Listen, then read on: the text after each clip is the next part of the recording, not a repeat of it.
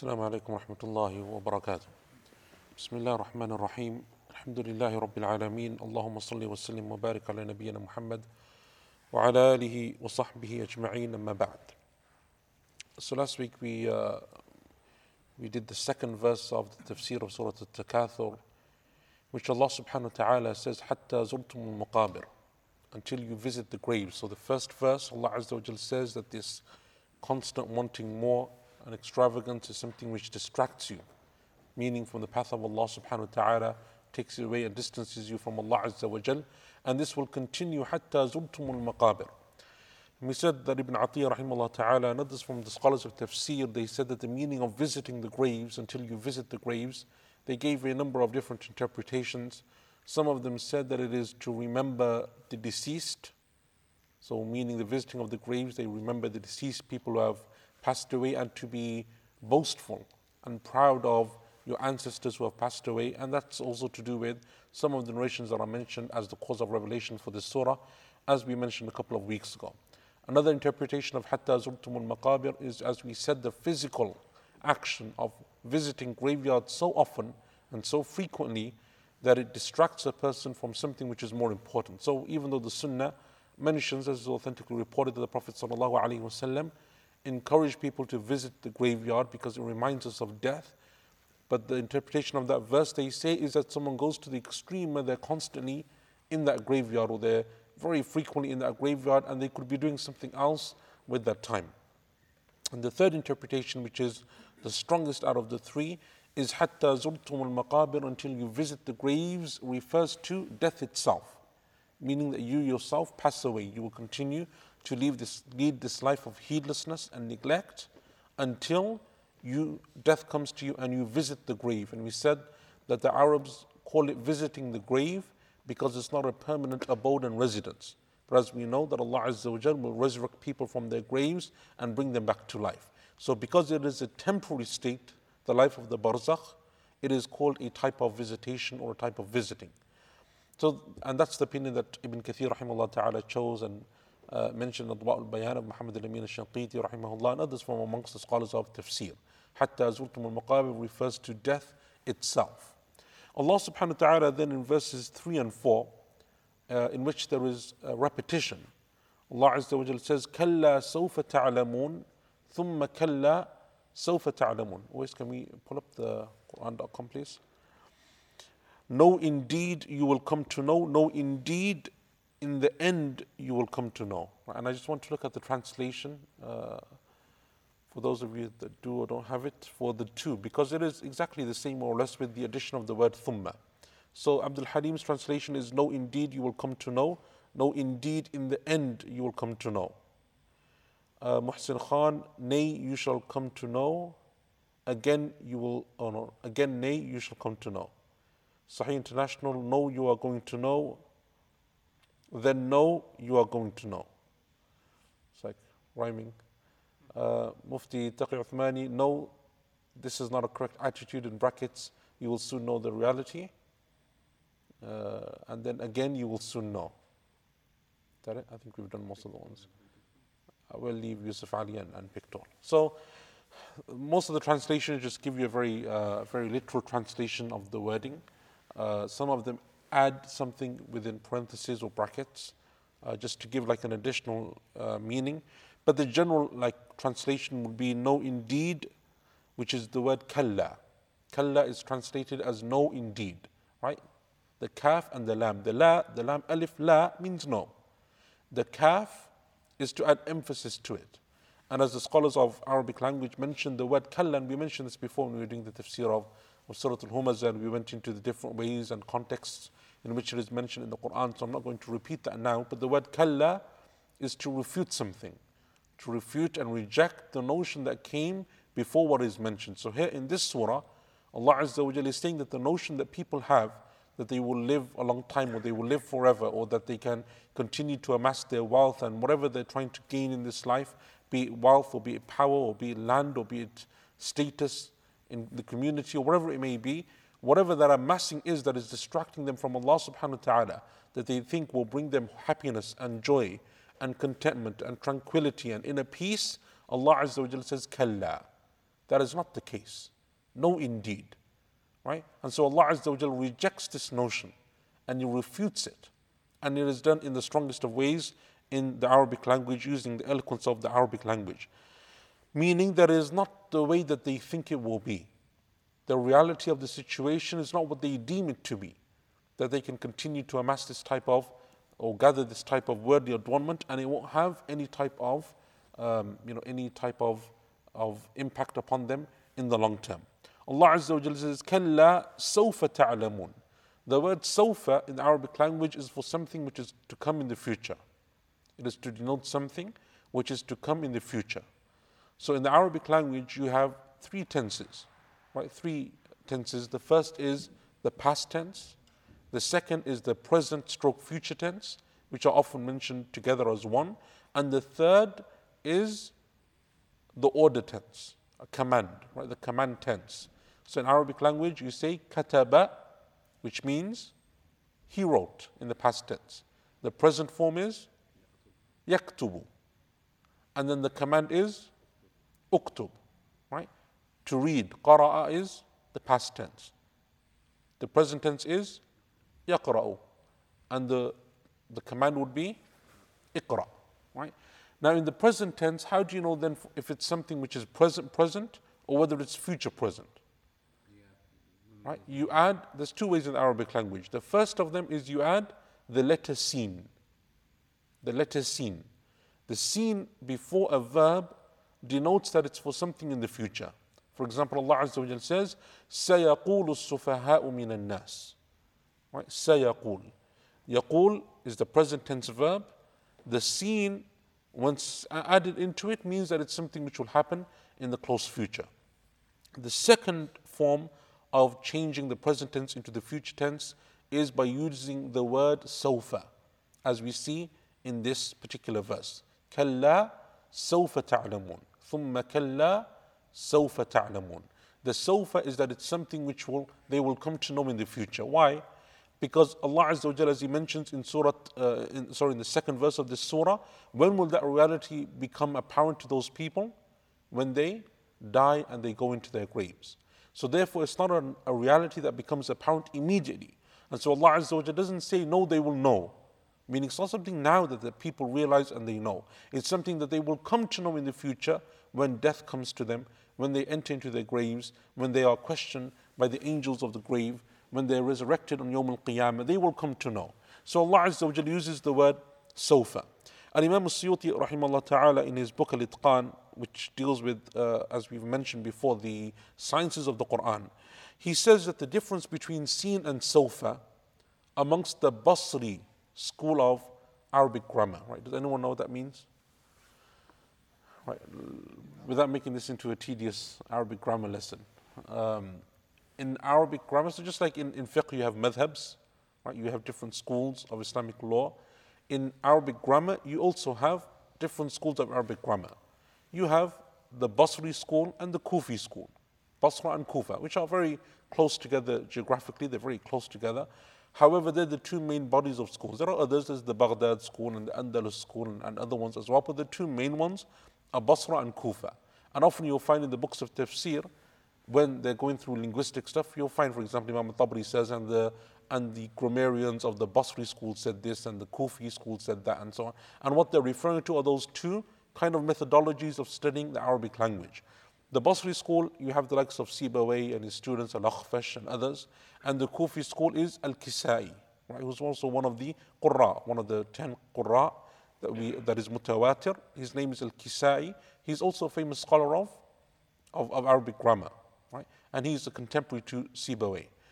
So there's like two, two different like methodologies or schools of Arabic grammar. The main difference between them, or one of the main differences, is the Basris, the Basra school of Arabic grammar, Arabic language, is very strict in terms of what it adopts as the Arabic language. So how do they realize what is pure Arabic language, what is Fusha, what is classical Arabic language? They use the Quran, they use the Sunnah of the Prophet وسلم, and then they use what the Arabs speak with, their language, their literature, their poetry, right? That's what they use to say that actually in the Arabic language you can say this, and if you say it like this, this is what it means, and that's what it doesn't mean, right? And we, we've done this before throughout our tafsir without going through the technical details when I say, for example, that that word can have multiple meanings, right, depending on the context. That's based on Arabic grammar, or it's based on, it's based on rather Quran or Sunnah or Arabic poetry in which it's been mentioned in that context.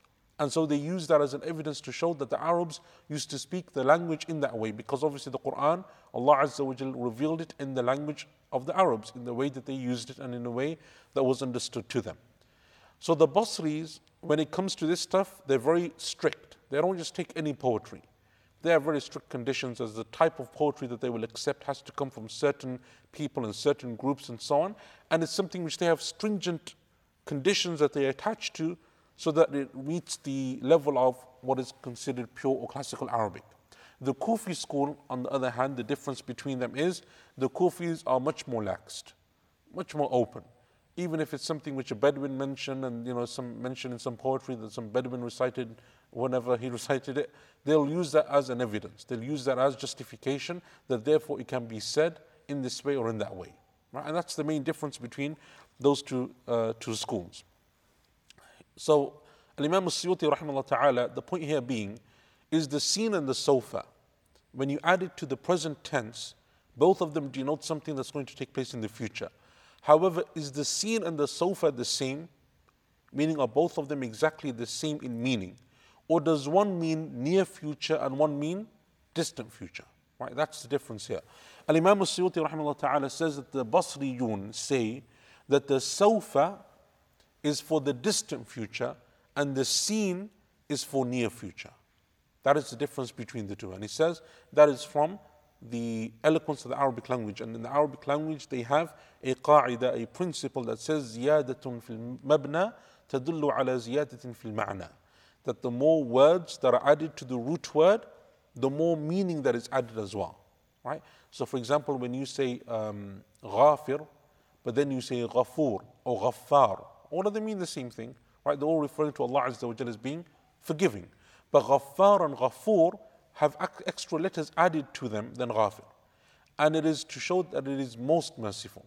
Right? He is most merciful because it adds more meaning with the, sorry, most forgiving, right? And the same with mercy as well. Rahma, Rahim, Rahim, Rahman, right? And that's why many of the scholars in the tafsir of Rahman and Rahim say, Ar-Rahman is a general mercy that extends to all of Allah's creation. Ar Rahim is something which is exclusive to the believing servants of Allah subhanahu wa ta'ala. Ar Rahman has more letters in it. And because it is more letters that are added to the root word, the meaning therefore becomes more comprehensive, more general, greater in that regard as well.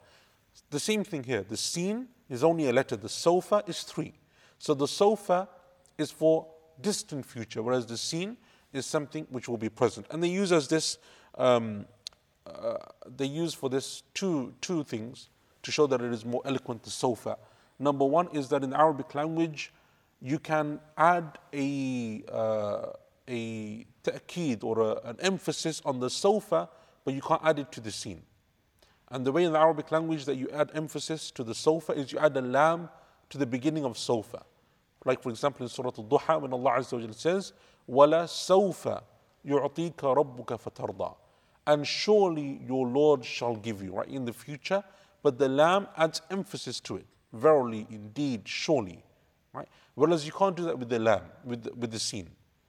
سيقول السفهاء you can't say ولا سي it, it doesn't even like you know it's very difficult to say right? and actually some of the, the scholars of tafsir say that's the reason why you can't add the lam to the sin because it's just very difficult to say Lasa yaqulu, it's just, it doesn't roll off the tongue. It's very difficult to pronounce. And the Arabs have this general thing that if it's difficult to pronounce, just do away with it, right? Find something which is easier.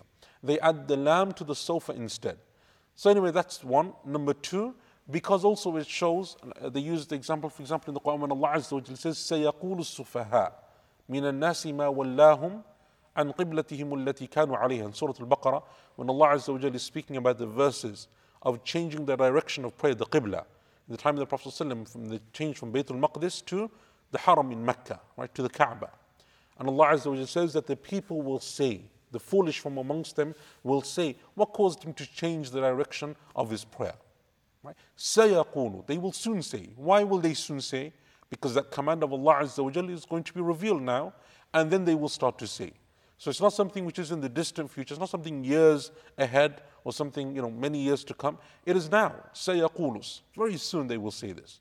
So the scene is done for something which is near future. Whereas the sofa is something which comes very far ahead, right? When a person dies in their grave on Yawm al-Qiyamah. And so Allah Azza wa here says, Kalla sawfa ta'lamun. Right? Kalla sofa, and the sofa is to show that it is something which is further on in time. And as Zarkashi mentions the same thing in terms of the difference between the scene and the sofa, and as Zamakhshari and others from the scholars of Quran and Tafsir. So Allah Azza wa Jalla, when He says here, Kalla sawfa ta'lamun, they will surely come to know. Right? Indeed, no, indeed, they will come to know. Allah Azza wa Jalla is referring to a knowledge that those people will have only in their grave or at the time of their death. And clearly, these are verses that are speaking about those people who don't take heed in this life. Right? They are distracted from Allah Azza wa Jal, they're heedless of Allah subhanahu wa ta'ala, and they continue to remain in that state of heedlessness and neglect until that time comes when it becomes apparent for them, but it will be too late by then. Abdullah ibn Abbas, therefore, radiallahu anhuma, said, Kalla sawfa ta'lamun refers to when people will enter into their graves. لو قد دخلتم قبوركم When you enter into your graves, you will come to know.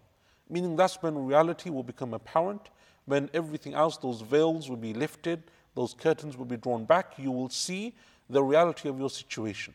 That you wasted your life running after trying to amass and gather those things, and you lost sight of what was more important and more crucial. But now you will know as you come into your graves. Then ثُمَّ كَلَّا سَوْفَ تَعْلَمُونَ Because we're taking the two verses together.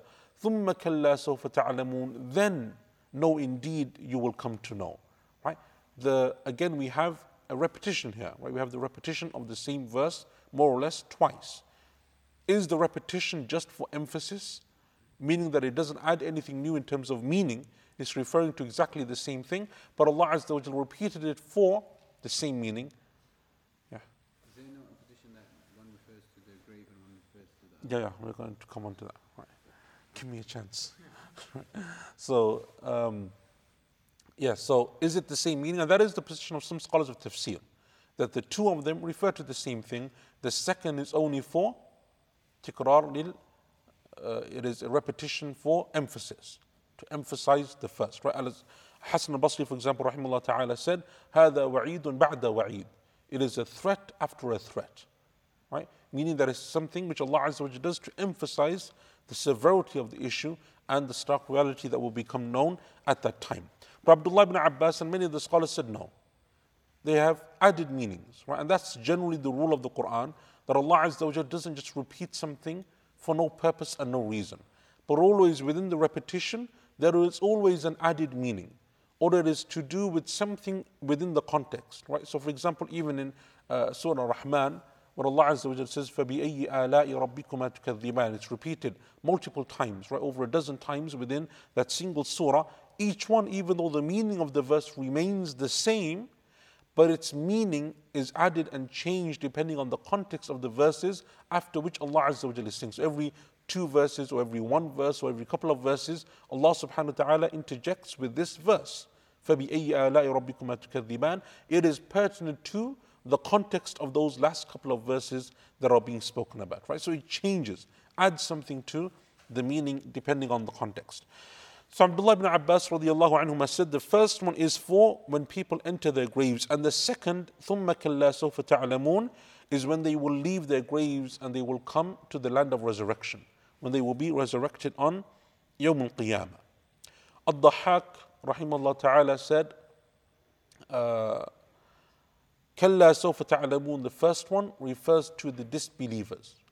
Refers to the disbelievers. Whereas the second one, thumma kalla sawfa ta'lamun, refers to the believers. It refers to the believers. And Shaykh Muhammad al-Amin al-Shanqiti, rahimahullah ta'ala, in Adwa al-Bayan, or his student rather, uh, you know, because I keep mentioning this, right, and it keeps getting confusing. So, Adwa al-Bayan, Muhammad al-Amin al-Shanqiti is the author, rahimahullah ta'ala, but he only finished up to Surah Mujadala, which is the beginning of the 28th juz. So he did the vast majority of it. But the last three odd juz, he passed away, rahimahullah ta'ala, before finishing his tafsir. So his student Atiyah Salim is the one who completed that. But he obviously is a student and he writes from his teacher and his sheikh and he's, he's mentioning his work. So when I say Shanqiti, I mean it in that kind of sense. Anyway, so he says in his tafsir, and the correct opinion is that there is no, it is not just repetition, meaning كلا سوف تعلمون ثم كلا سوف تعلمون is not just repetition for the sake of repetition. Because of what is reported that Ali said, radiallahu an, the companion, that the first is referring to the grave and the second is referring to Yawm al Qiyamah. And he continues, he commentates, and he says, and that is understandable, meaning that it makes sense. And Imam al Tabari rahimahullah ta'ala said that the repetition is to increase the sense of danger and the threat of punishment that Allah subhanahu wa ta'ala and to cast fear into a person who's reading this. That this situation is so real and so dangerous that when a person comes to know it will be too late for them. So Allah subhanahu wa ta'ala mentions it twice. Ibn Atiyah rahimahullah ta'ala said that Allah Azza wa says, Kalla sofa ta'alamun, to show a threat and punishment to people. And then he repeats the verse Kalla to show the importance of this issue and that each person has taken from it, meaning the scholars of tafsir have taken from it what they consider to be the correct interpretation. So, the first, and there are three opinions that I came across uh, regarding this. The first is that the first verse, or verse number three, Kalla sofa ta'alamun, refers to entering into the grave.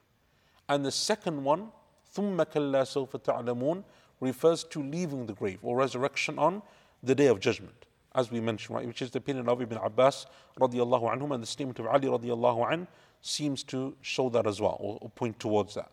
The second opinion is the opinion of Al-Dhahak, that the first one, كَلَّا سَوْفَ تَعْلَمُونَ, is referring to the disbelievers, and the second one, ثُمَّ كَلَّا سَوْفَ تَعْلَمُونَ, is referring to the believers. And the third opinion, which is the opinion of Al-Hassan al-Basri and Muqatil rahimahumullah, is that the first one is at the time of death, and the second one is when they enter the grave.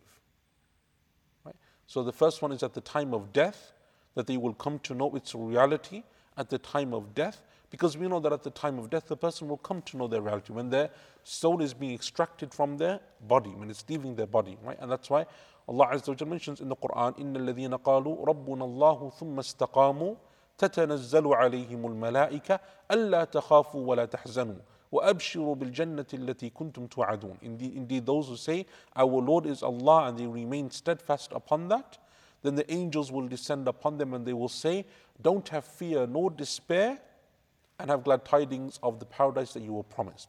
And that is at the time of death. And that's why the Prophet ﷺ told us that tawbah isn't accepted once the soul begins to leave its body. Right? There's no tawbah then. A person can't repent to Allah Azza wa or return to Allah subhanahu wa ta'ala. And this is the opinion, the third opinion, that the first verse or the first time it's mentioned referring to death itself, and the second time that is mentioned is referring to the entering of the grave, right? Why those two? Because both times a reality comes upon that person, right? The first is the extraction of the soul and the reality of that situation, and the second is in the grave when a person is being questioned by the angels of the grave, right? The angels that will come to each one of us in their graves and will question them. This opinion, therefore, uh, is, as we said, the opinion of Al-Hasan al-Muqatil, and it's the opinion that Ibn al-Qayyim rahimahullah ta'ala also supported. And he said for a number of reasons. He said, firstly, because as we've said, that the two have to have different meanings. كَلَّا سَوْفَ تَعْلَمُونَ ثُمَّ كَلَّا سَوْفَ تَعْلَمُونَ He said, have to have different meanings. They're not just repetition. So therefore, if they have different meanings, we have to understand what is the difference in meaning. Right? When is the first time they come to know, and what is the second time they come to know? So that's the first reason why he said that. The second reason he said because of the word thumma. The word thumma means then. To show that it's not at the same time. If it was the same time, Allah subhanahu wa ta'ala would have said, Kalla sawfa ta'lamun, wa kalla sawfa ta'lamun, or just kalla sawfa ta'lamun. But the fact that the thumma, the thumma means then, which means that it's going to happen later, right? Then or thereafter. Right? And so it's not the same time but one takes place and then at some other time another one will take place. Another knowing or coming to know will take place. so he says that the thumma is therefore also mentioned. He says, also because of the statement of Ali radiallahu anhu, what is reported that he said that we, we didn't believe or we didn't know of the punishment of the grave until Allah Azza wa revealed this surah to us. Alhakum al-takathur hatta المقابر. Right? And the fourth evidence he gives, he says, because this is mentioned within the hadith in the sunnah. Right? And he's referring to those hadith in which the Prophet ﷺ spoke about the extraction of the soul at the time of death. Right? When a person passes away at the time of death.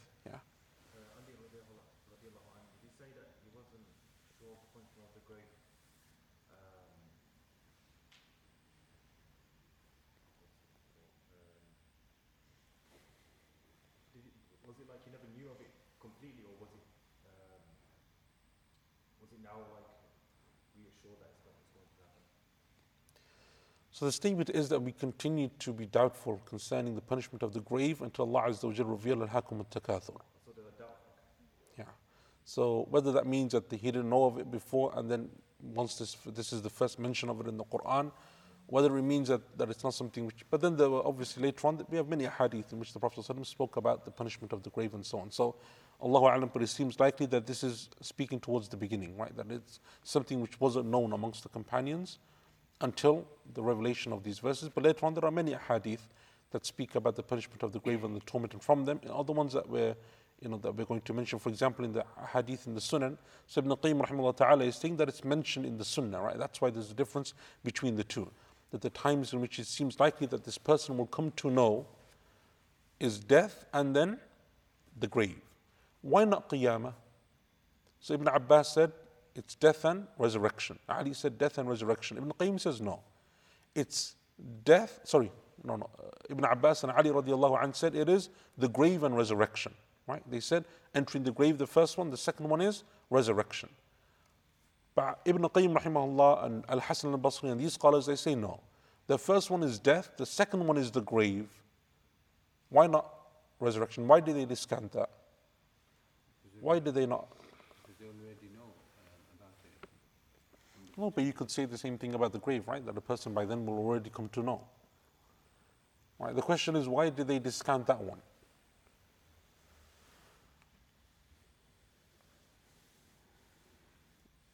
Anyone? It is after the barzakh, but and then why those two, right? Why not, as Ibn Abbas said, the grave and resurrection?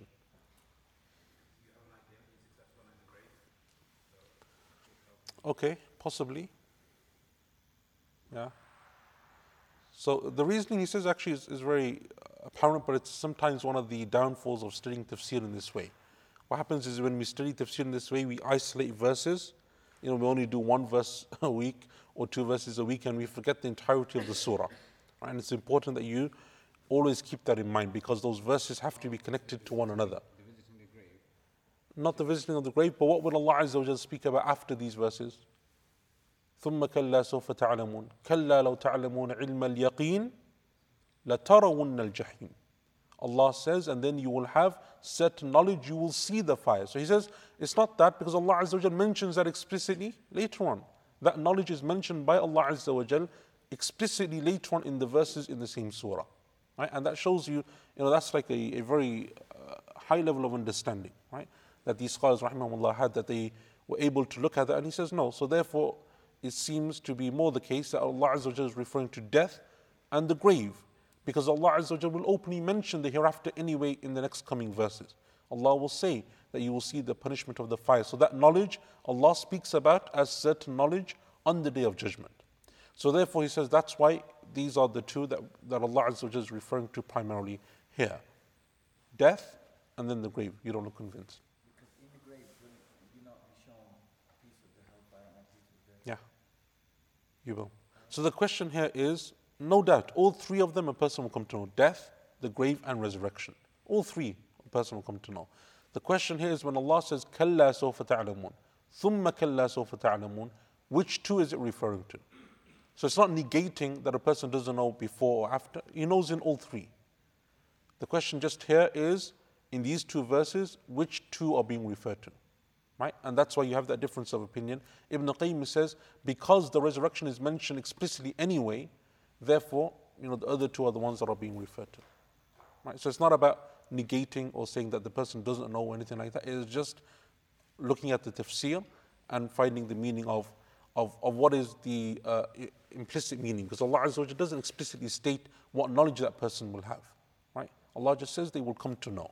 And then they will come to know. So he mentions, for example, the hadith of, you know, as evidences for this that a person will come to know, the hadith of uh, Uthman radiallahu anhu, which is uh, or the statement of Uthman radiallahu anhu, which is uh, narrated by his, his, uh, one of his servants, Hani. He says that Uthman radiallahu anhu, when he would enter into the grave, he would think and he would stop and he would cry. So I would say to him, Oh Uthman, people mention to you paradise and the hellfire and you never shed a tear. But when you come to the graveyard, you cry. He says, because, he said in reply, he said, because I heard the Prophet say, sallallahu alaihi wasallam, indeed, the grave is the first stage from the stages of the hereafter. Whoever is successful in it, everything after it will become easy. And whoever is unsuccessful in it, everything after will become difficult. And the hadith in the Sunan, the Prophet said, Sallallahu Alaihi Wasallam, I never saw anything, ما رأيت qat قط wal والقبر أفضع من. I never saw a single thing except that the punishment of the grave is worse than it. Wasn't shown anything except that I saw the punishment of the grave being worse than it. Right? And you have that long hadith of Al-Bara ibn Azib radiallahu anhu in the Musnad Imam Ahmad which the Prophet wasallam went through a very long description of how the angels come and they extract the soul of the believer and the disbeliever. Right? Take the soul of the believer and take the soul of the disbeliever. How the angels come at the time of death and they wait and they bring the shroud, for example, for the believer, the shroud of Jannah and the, and the musk of Jannah and the, and the perfume of Jannah. And they wait, and when they extract the soul, they take it and it's as smooth as a drop of water that comes from a cup. That's how smoothly it is extracted. And not even a, an eye blink or not even the blink of an eye passes except that they shroud that soul and they perfume, perfume that soul so that it has the most amazing scent. And then the angel will take that soul towards the heavens, and they don't pass by a company or group of angels, except that they will smell that scent and they will say, Who is this that brings this beautiful scent? And the angel that is accompanying the soul will mention the person's names by the best and most beautiful names that they were known by in this life. And they will come to the first heaven, and they will seek permission to enter. The angel will seek permission to enter, and it will be open for them and it will be welcomed. And every time they go through one of the levels of, of the heavens, one of the seven heavens, it will be open, the gates open for them, and they will be welcomed until it comes to the seventh heaven. And Allah Azza wa Jal will say, Write for this person his record in the illiyin, right? In the record of the righteous. And take him back to earth.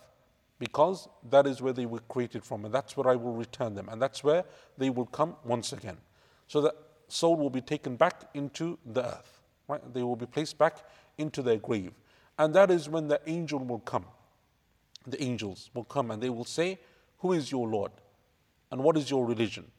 And who is this man that was sent to you? And that person will reply, My Lord is Allah, my religion was Islam, and the man who came to me was the Prophet. And then Allah Azza will say, Open for him a gate from the gates of Jannah. Let him take from its scent and let him take from its na'im, from its blessings and from its comforts and from its delights. And then that person will see a person who will come and give them glad tidings. Glad tidings, the person who's extremely beautiful, a face that is illuminated, that is beautiful. And that person will give them glad tidings of what they did and what they earned. So the person in the grave will say, Who are you? Because you're a person who looks like you only bring good news. He, say, he will say, I am your good deeds. The deeds that you did, I am your good deeds. And so the Prophet, the Prophet said that that man will say, Oh Allah, establish the hour. Oh Allah, establish the hour. And then you have the other narration of the man who is from the disbelievers. That the angel will come with that foul shroud of hellfire, with the foul odor of hellfire. And that soul will be extracted and it won't want to leave the body. The Prophet described it as a rake or a, or a hook that's pulled through wet wool. It's extracted with force and it comes out very difficultly and with great pain. But as soon as it's taken out, a, an eye blink doesn't pass except that it's shrouded with that foul shroud and perfumed in that foul odor. And it doesn't pass by a group of angels except that they say, What is that foul odor? And the worst of names that that person was known by will be mentioned that this is so and so, the son of so and so, in the worst manner and the worst description that that person had. Until they come to the first heaven and they will seek permission to enter, but that permission will not be given. They will be rejected. And the Prophet ﷺ said, he recited the verse, لا تفتح لهم أبواب السماء ولا يدخلون الجنة حتى يلج الجمل في سم الخياط. The gates of heaven will never be opened for them, nor will they enter into Jannah until the camel enters into the eye of the needle, meaning that it will never be the case. So they will be returned to their grave, and in their grave, the angel will come and will ask the same questions Who is your Lord? What is your religion? Who is that man who sent you? And that person will only reply, Ah, ah, meaning that they won't be able to express, they won't be able to give a, a, a clear answer. And so that person will be punished, their grave will be restricted upon them, and it will crush them. And a gate from the gates of the fire will be opened unto their grave, and they will see a person come to them that looks foul and ugly, and will strike fear into them. And that person will say, This is what you have. This is what you get for what you did in your dunya. And that person will say, Who are you? You look like a person who only brings bad news. And he will say, I am your deeds. I am your actions that you performed in the dunya. And that man will say, Oh Allah, never establish the hour, never establish the hour. Right? And that's a long hadith, a hadith of Bara radiallahu anhu. Uh, do, do all people get the same questioning in the grave? Allahu A'lam. It seems to say the case. The question is, do does everyone get the same questioning in the grave? That seems to be the case. Is there not a question uh, which asks about um, who is your Lord, who is uh, Muhammad sallallahu? Does this question also therefore get asked to those before? Okay, so the question is, does that, does, does that, so the question that asked in the grave isn't who- was the Prophet right? Who was this man that was sent to you, right?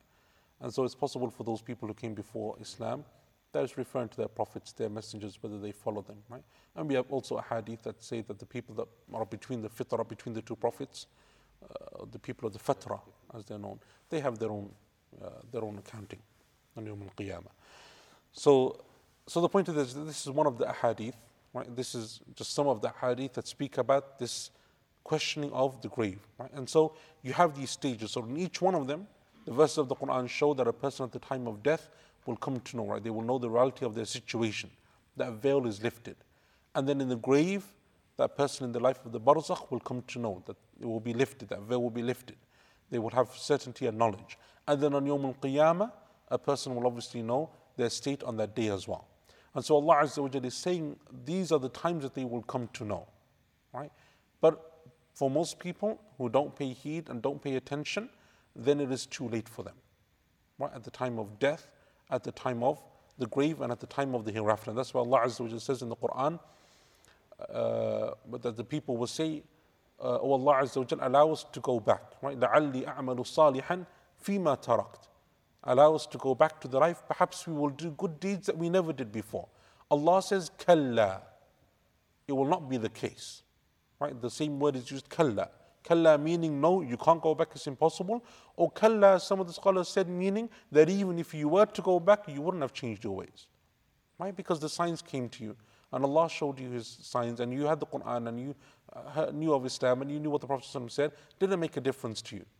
And so it wouldn't make a difference either way. إنها كلمة هو قائلها It is simply a word that they say. So this is the statement of uh, Ibn al-Qayyim rahimahullah ta'ala. So he says that the first one is referring to كلا سوف تعلمون is referring to death. ثم كلا سوف تعلمون is referring to the grave and that's because the resurrection or the knowledge of the qi- of Qiyamah and the day of judgment is going to be mentioned later on in the coming verses. Uh, so we have a question here from Lisa. Last week you presented three opinions on the meaning of verse 2. What- Which is the strongest, or can we combine between all three and say that it refers to all three? Uh, it is, so the, as we said, the strongest opinion seems, and Allah Azza knows best, uh, is the opinion that Ibn Kathir and others mentioned that it's referring to death itself, referring to death itself. Because the verse is generic, right, and it encompasses many people. So when you restrict it to only remembering the dead within the graves, that's something specific to only people who have that type of feeling, right? So maybe the Arabs, for some of those qabilas and tribes, they had that thing where they were impressed with their ancestors and they used to gloat about them and boast about them. But how many people do we know that actually do that, right? How many people today, even non-Muslims, that go on about, you know, their forefathers and their ancestors in that way? And so, you know, that's something which is very specific. The opinion that says that it's referring to constantly visiting the graves is also something which is very niche, right? It's not something which you'll find everyone doing or many people doing. And so those tafsir limit people, right? They limit it. And it's possible to say that that's secondary. That also from the meanings of that are people who do this because that is a form of distraction. But the primary meaning, and Allah Azza wa knows best, is that it refers to death itself. Because the verse is general, that these people are distracted from Allah. And so therefore the second verse is general as well, until they have death or they enter into their graves. Right? And that encompasses everyone, it refers to everyone, and Allah knows best. Is there any recommended tafsir book that states reasons for verses being revealed and time period location of the revelation? Yeah, there are there are books that have actually been written uh, upon this, like just books, not even tafsir. I mean, it's mentioned in generally in the books of tafsir, but there are books that have been authored just on asbab al-nuzul. Asbab al-nuzul means causes of revelation. So you have uh, asbab al-nuzul of al-wahidi and asbab, there are a number of them all with the same title, Asbab and Nuzul, which means causes of revelation. But some of those narrations will be authentic, some of them will be inauthentic, and sometimes those books don't really differentiate between the two. But there is uh, uh, a book written by Sheikh Muqbil, rahimahullah ta'ala, uh, one of the scholars of Yemen who passed away within the last 20 odd years. He has a book in which he gathers what he considers to be the authentic narrations of Asbab al Nuzul. Right? So he has a book called Sahih Asbab al Nuzul, the authentic compilation of the causes of revelation, and he gathers those narrations and he does kind of like a hadith study on them and so on. But there are there are many books. No. Have any of these been translated? Not any of the ones that you mentioned. Not any of the ones that I mentioned. Okay. Yeah.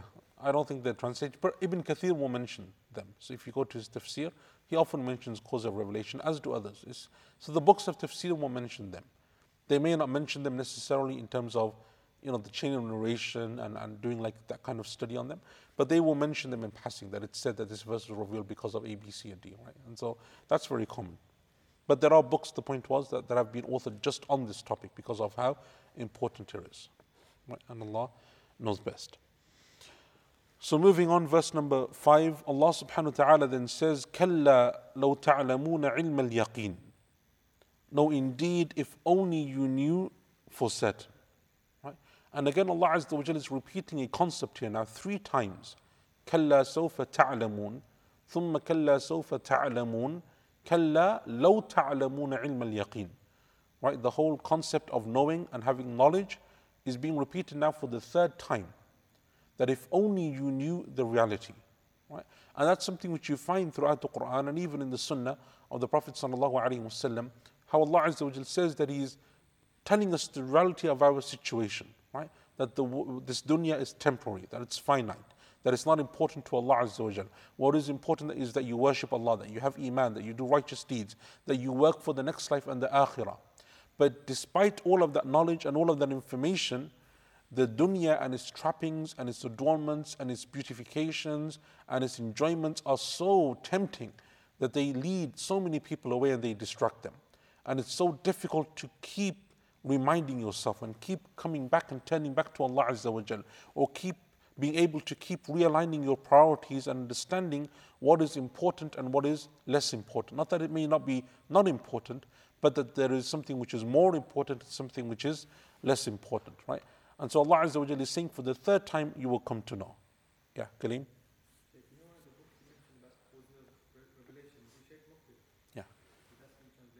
Has it? Check that out, man. So there you go. Where did you find that? SalafiBookstore.com, okay. So who's, who's translated by? Does it say? It doesn't say. Yeah, basically authentic causes of revelation. Yeah. I mean, it's a good book. It's a, it's a good book because it is, is something which um, you know speaks like to the authentic uh, narrations. Um, yeah, so it's, it's worth looking into. So that's translated into English. The what was the title again? The authentic causes of? The authentic musnad of reasons of revelation. The authentic musnad of reasons of For the descending of revelation. Right. Okay. But anyway, the, the book is by Sheikh Muqbil al, ibn Hadi, rahimahullah ta'ala, who's from the scholars of Yemen, who passed away, I think, nearly some odd 20 years ago or so. So Allah Azza wa Jal, as we were saying, three times now He comes to this issue of knowing and having knowledge, right? Of knowing the certainty of your situation, right?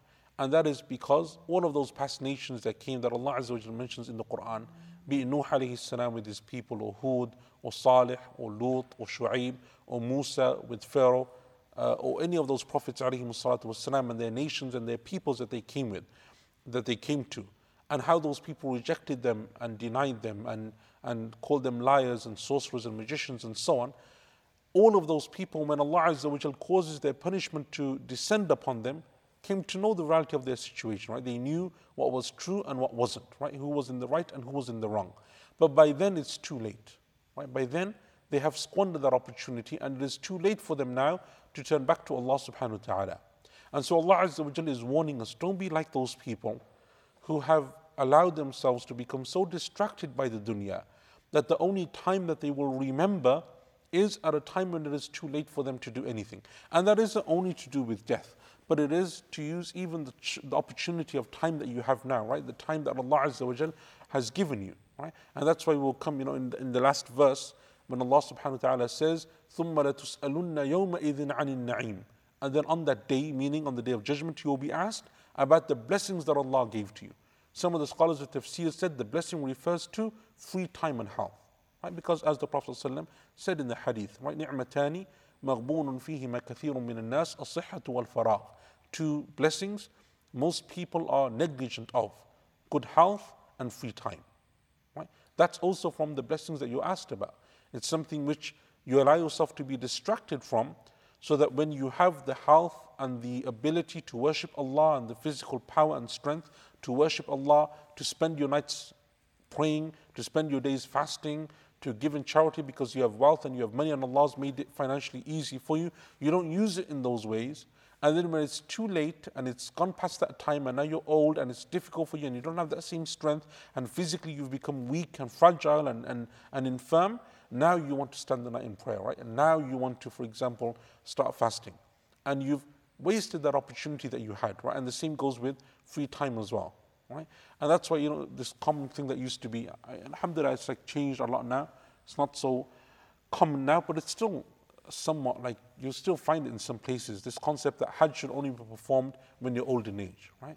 I remember when I was young, that seemed very common, right? The only people that used to go on Hajj were people in their like 60s and 70s and 80s, right? Even from like family members. You don't go on Hajj unless you're like nearing retirement age, right? And I very clearly remember, very clearly remember people saying, oh, I'm interested in going Hajj, and the person may be 20 and 30. And people are like, why are you going to go now, right? Go when you're 60, 70, because when you go for Hajj, Allah forgives all your sins. You go now, you know, you got 30, 40 years of sins again that you're going to like. Go when you're 70 or something, then go and make Hajj, and you know, inshallah, Allah forgives all your sins. That was the concept that people had. It's obviously a, a crazy thought and a, and a crazy concept to have, but the point is that that's how people used to think, right? Why are you going to enjoy life when you can? When you're 50, 60 and you've got nothing left to do and you have no strength left, then spend your time thinking about Allah and worshipping Him. But the point is that I've seen with my own eyes, when you go for Hajj, people who have waited, and maybe they have some of the valid excuses, but some of them I don't think do. They have wealth, mashallah, and they had money, and now they're at the age where they find it difficult to walk, right? Difficult to even get up and move and mobility issues and so on How much are you going to enjoy of your Hajj when your worry is about your medication and your health and the crowds and this, and you're so weak that you depend on two or three other people coming to help you and take you and move you and so on? It is a very difficult situation to be in, right? And what kind of Hajj do you experience then, right? And that's why it is important, even for us, for our children, from a young age, right? The hadith of the Prophet ﷺ, from the people that Allah will give shade to, وَشَابٌ نَشَأَ فِي طَاعَةِ اللَّهِ A young person who grows up in the obedience of Allah Azza wa Jal. Why? Because you get used to, in the prime of your health, worshipping Allah, right? Praying the night prayer, going to the masjid, fasting, you know, those types of actions. And I don't just mean the obligatory, I mean the voluntary actions as well in terms of doing that, right? The beautiful hadith of Abdullah ibn Abbas, radiallahu anhuma, before I forget, right? Uh, the hadith of Maymuna, when he goes to the house of his aunt, Maymuna radiallahu anha, who's the wife of the Prophet one of the wives of the Prophet and he spends the night in prayer with the Prophet sallallahu alaihi wasallam. Wakes up and he's young in age, 9, 10, 11. And he spends the night awake in salah, in tahajjud, praying alongside the Prophet wasallam. But the beautiful thing about that narration is he says that as the Prophet ﷺ was praying, he would wipe over my head and he would pinch my ear. Right? And this is in salah, right? And you know, generally in salah, you can't move and you can't do that kind of stuff. But in the optional prayer, why is the Prophet ﷺ doing this to him? Because he's tired, right? He's 10, like he's 10 years old, it's probably 2, 3 a.m., right? He's tired, he's sleepy. You know, everyone like that has knows anyone in that age group knows how quickly they become bored and tired, right? Uh, attention spans only like half an hour. After that, it's difficult for them. But the Prophet ﷺ is encouraging him, right? Wants him to continue. Don't give up, right?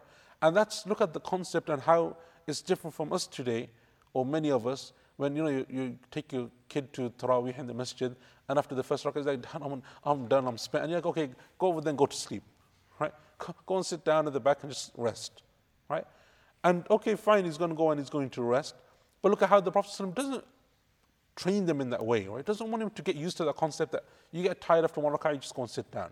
How do you build up your stamina in ibadah, right? How do you get that kind of ability to go that long period and, and do that kind of ibadah? It's because you train yourself to do it, right, from a young age.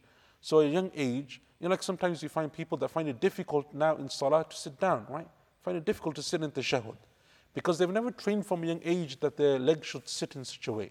They've only ever sat on a chair. Very difficult for them, right? You see people that pray sometimes in their 30s, 40s, they find it difficult to do so, right? Because it's not something which they train themselves to do. Islam tells us to train from a young age and to encourage and motivate and to build stamina for da'wah. Right? Just like you have stamina for the gym or you have stamina for whatever else it is, work and so on, you need to build stamina for ibadah. Right? Ibadah requires stamina, requires you training your body to pray.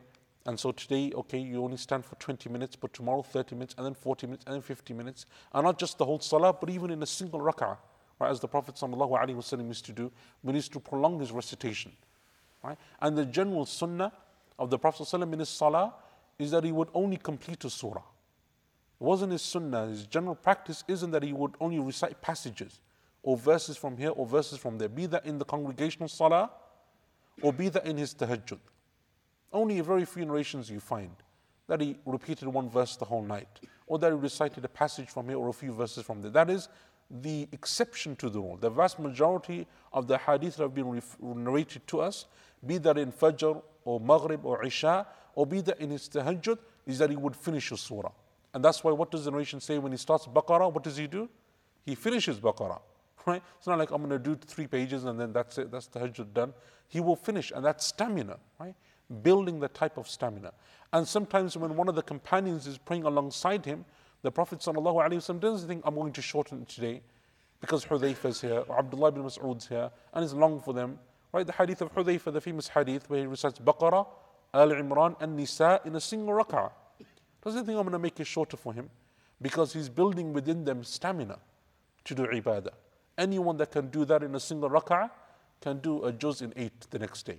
Right? That's like a walk in the park then, right? That's like, you know, I'll take that any day. Right?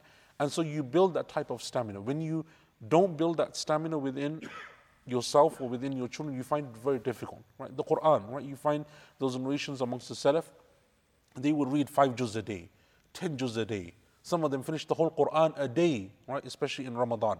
How do you do that, right? It's difficult for us to even understand how within the period of 24 hours you would even physically do that.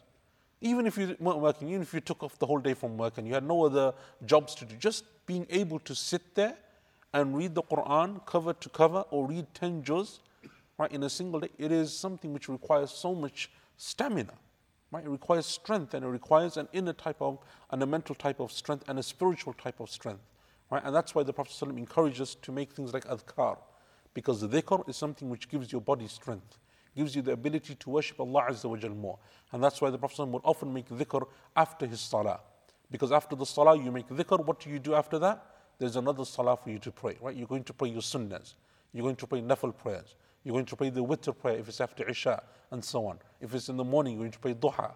And dhikr is something, the morning adhkar, the evening adhkar, the adhkar after salah is something which gives you the type of strength. So the Prophet used to build that stamina within his, within his companions. Right?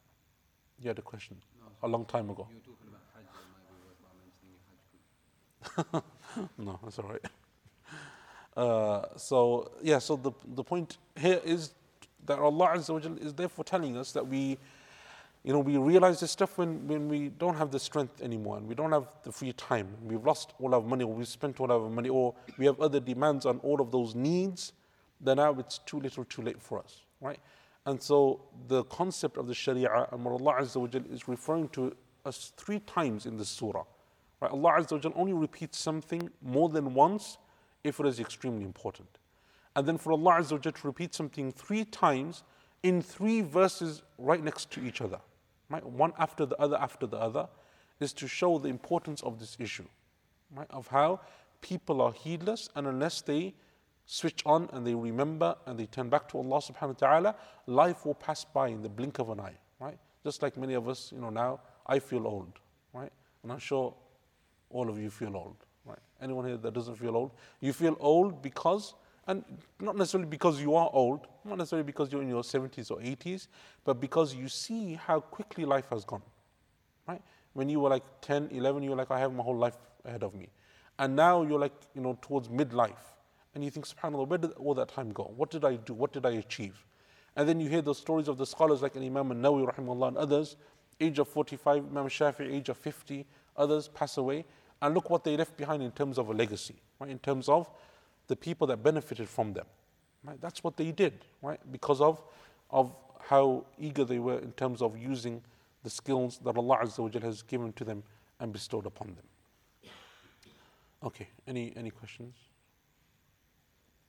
We'll leave the tafsir of this verse for, um, for next week, inshallah ta'ala. So, inshallah, yeah. No problem.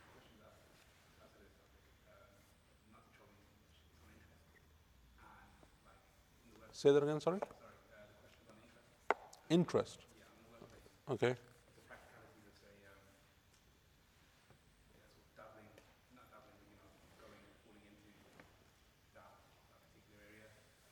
So if your work has interest related to it, uses riba.